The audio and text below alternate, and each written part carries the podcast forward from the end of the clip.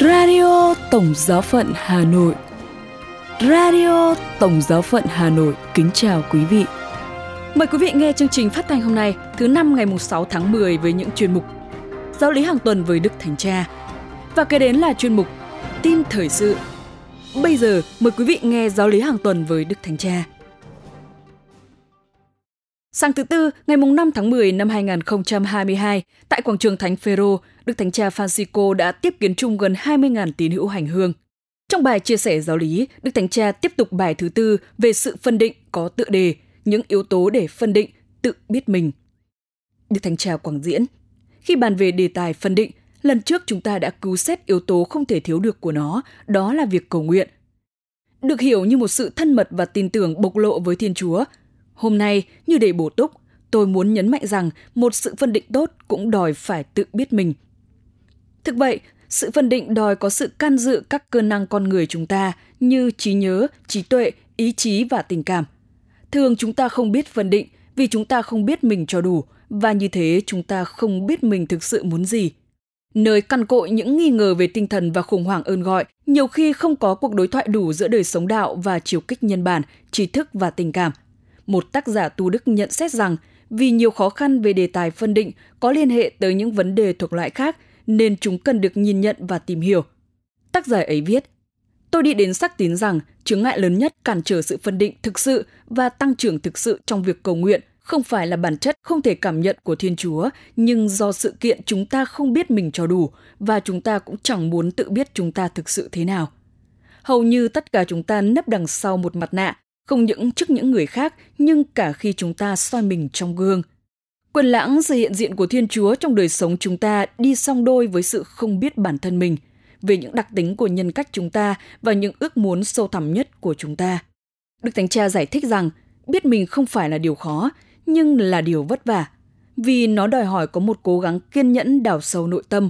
Nó đòi ta phải có khả năng dừng lại, gỡ bỏ hệ thống lái tự động để đạt được ý thức về cách hành động của chúng ta và những tâm tình trong chúng ta, những tư tưởng hay xuất hiện ảnh hưởng tới chúng ta, nhiều khi chúng ta không biết. Nó cũng đòi phải phân biệt giữa cảm xúc và những cơ năng tinh thần. Tôi cảm thấy không phải là tôi xác tín, tôi cảm nghiệm, không phải là tôi muốn. Như thế, chúng ta đi tới chỗ nhìn nhận rằng cái nhìn chúng ta có về bản thân và về thực tại nhiều khi bị méo mó. Nhận thức điều đó là một ơn phúc – Thực vậy, nhiều lần có thể xảy ra là những xác tín sai lầm về thực tại dựa trên những kinh nghiệm quá khứ ảnh hưởng mạnh mẽ trên chúng ta. Giới hạn tự do của chúng ta trong hành động cho điều thực sự là đáng kể trong đời sống chúng ta. Sống trong thời đại tin học, chúng ta biết mật khẩu thật là điều quan trọng để có thể đi vào những thảo chương, trong đó có những thông tin cá nhân và quý giá nhất. Cả đời sống thiêng liêng cũng có những mật khẩu của nó, có những lời đánh động tâm hồn vì chúng gợi lại điều chúng ta nhạy cảm nhất. Kẻ cắm dỗ biết rõ những lời chìa khóa ấy và điều quan trọng là chúng ta cũng biết những lời ấy để không ở nơi mà chúng ta không muốn. Cám dỗ không nhất thiết xúi dục những điều xấu, nhưng thường là những điều xáo trộn, được trình bày như thể đó là một điều quan trọng thái quá. Qua cách đó, chúng ta bị thôi miên với những thu hút mà những điều đó gợi lên trong chúng ta. Những điều đẹp đẽ nhưng là ảo ảnh, không thể duy trì những gì chúng hứa hẹn, rốt cuộc để lại cho chúng ta một cảm tưởng trống rỗng và buồn bã. Chúng có thể là bằng cấp, sự nghiệp, những quan hệ, tất cả những điều tự nó là đáng khen, nhưng nếu chúng ta không tự do thì chúng ta có nguy cơ nuôi dưỡng những mong đợi ảo tưởng đối với chúng, ví dụ như sự khẳng định giá trị của chúng ta.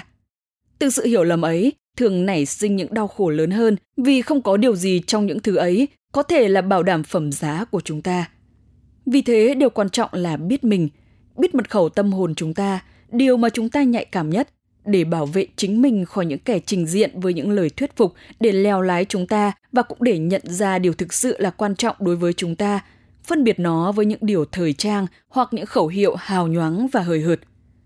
Một trợ lực trong vấn đề này là xét mình, nghĩa là một tập quán tốt bình tĩnh nhìn lại những gì xảy ra trong ngày sống của chúng ta.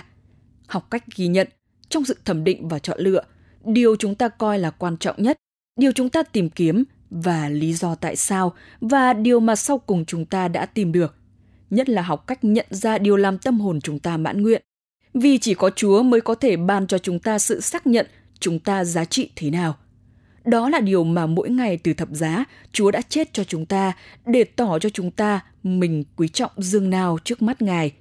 Không có chứng ngại hoặc thất bại nào có thể cản trở vòng tay ôm dịu dàng của Chúa. Cầu nguyện và biết mình giúp tăng trưởng trong tự do, đó là những yếu tố căn bản của đời sống Kitô, những yếu tố cơ bản để tìm lại chỗ đứng của mình trong cuộc đời. Sau đây là phần tin thời sự với những nội dung đáng chú ý sẽ có trong buổi tối hôm nay. Du khách phá hoại tượng cổ tại Bảo tàng Vatican, lễ cầu cho người cao tuổi tại nhà thờ Công giáo Trung Quốc, Chủ tịch Hội đồng Giám mục Sri Lanka gặp Tổng thống Wickrem Singh và Hội đồng Giám mục Việt Nam trong ngày làm việc thứ hai. Bây giờ là phần tin chi tiết. Du khách phá hoại tượng cổ tại Bảo tàng Vatican. Ngày 5 tháng 10, một người đàn ông đến thăm Viện Bảo tàng Vatican tại Roma đã ném hai tượng bán thân La Mã cổ đại xuống đất, khiến các tác phẩm nghệ thuật bị hư hỏng. Theo bài báo trên tờ 2, Mestoro, một du khách trung niên người Mỹ đã yêu cầu được gặp Đức Giáo Hoàng và tức giận khi không được đáp ứng yêu cầu. Sau đó, người đàn ông này ném bức tượng cổ xuống đất và cố gắng bỏ chạy. Sau khi sự việc xảy ra, người đàn ông bị khống chế và đưa về đồn cảnh sát để điều tra. Người phát ngôn của tòa thánh, ông Matteo Bruni, nói với báo giới rằng người đàn ông đã bị hiến binh bắt và giao cho cảnh sát Ý. từ Corriere della Sera đưa tin người đàn ông này trước đây từng bị buộc tội vì hành vi khiếm nhã nơi công cộng. Tòa thánh cho biết hai bức tượng thiệt hại không đáng kể, khuôn mặt tượng không bị thiệt hại lớn nhưng phần mũi bị mẻ. Các bức tượng đã được chuyển đến xưởng phục hồi bằng đá cẩm thạch của Bảo tàng Vatican.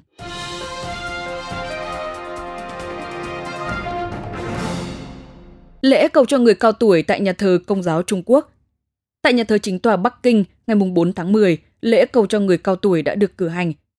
Đây là dịp để tôn vinh vẻ đẹp mối dây tình yêu đã gắn kết nhiều người cao tuổi với Chúa Giêsu trong suốt cuộc đời họ.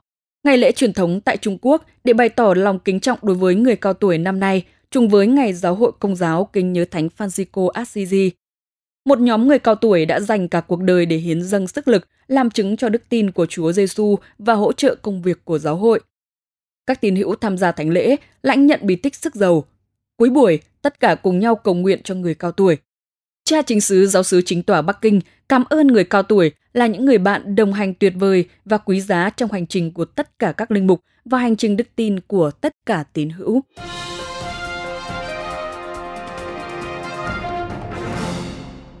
Chủ tịch Hội đồng Giám mục Sri Lanka gặp Tổng thống Wickremesinghe. Đức Giám mục Aaron Anthony Perara của Kurunegala, Chủ tịch Hội đồng Giám mục Sri Lanka và Tổng thống mới đắc cử Ranil Wickremesinghe đã có cuộc hội đàm đặc biệt để thảo luận về các vấn đề công giáo trong bối cảnh cuộc khủng hoảng kinh tế và chính trị đang diễn ra tại nước này. Cuộc gặp diễn ra tại Tòa Giám mục ở Kurunegala vào ngày 2 tháng 10. Tham dự cuộc họp còn có hai linh mục của giáo phận và cựu bộ trưởng Ravi Karun Anayzake. Cả hai vị lãnh đạo đều nhận xét cuộc hội đàm có mang lại kết quả. Đức giám mục Berara đã tóm tắt một số vấn đề mà cộng đồng Kitô giáo địa phương đang phải đối mặt với cuộc khủng hoảng kinh tế và chính trị kéo dài.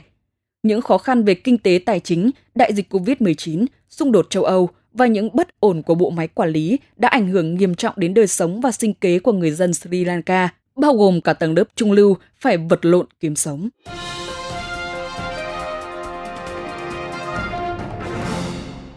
Hội đồng Giám mục Việt Nam trong ngày làm việc thứ hai. Sau phần phụng vụ kinh sáng và cử hành thánh lễ tại nhà nguyện Tòa Tổng Giám mục Hà Nội, đại hội tiếp tục bước vào ngày làm việc thứ hai vào lúc 8 giờ. Chọn buổi sáng, đại hội đã hoàn thành các bước bầu chọn quý đức cha giữ trách nhiệm trong ban thường vụ, hội đồng giám mục, chủ tịch 17 ủy ban chuyên môn và phụ trách văn phòng mục vụ đại kết đối thoại liên tôn. Buổi chiều, đại hội đã dành thời gian lắng nghe phúc trình của các ủy ban và những vấn đề cần trao đổi, chấp thuận. Cụ thể, với phần chia sẻ của Đức cha Du Xe Đỗ Mạnh Hùng liên quan đến hội nghị thường niên của các đại chủng viện với điểm nhấn về linh đạo mến thánh giá là hoa trái truyền giáo của Đức cha François Paluy và Đức cha Lambert de la Motte. Đức cha Du Xe với trách nhiệm là trưởng ban hồ sơ phong thánh cũng trình bày về tiến trình lập hồ sơ phong thánh của hai đức cha. Liên hệ đến Ủy ban giáo sĩ và chủng sinh, Đại hội cũng chứng nhận bản thử nghiệm về dữ liệu thông tin giáo sĩ của dự án số hóa dữ liệu Giáo hội Công giáo Việt Nam và hệ thống email đồng bộ do Văn phòng Hội đồng Giám mục đảm trách. Đức cha Du Xe Đặng Đức Ngân, Chủ tịch Ủy ban Văn hóa trình bày đề án thư viện điện tử và được đại hội biểu quyết tán thành để triển khai thực hiện.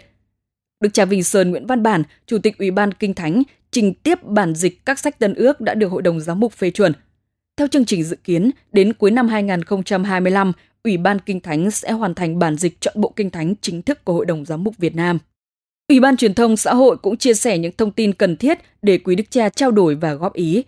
Đại hội cũng trao đổi và lắng nghe những chia sẻ chung về dòng tu và tu hội với những quan tâm từ hoàn cảnh thực tiễn của nhiều giáo phận.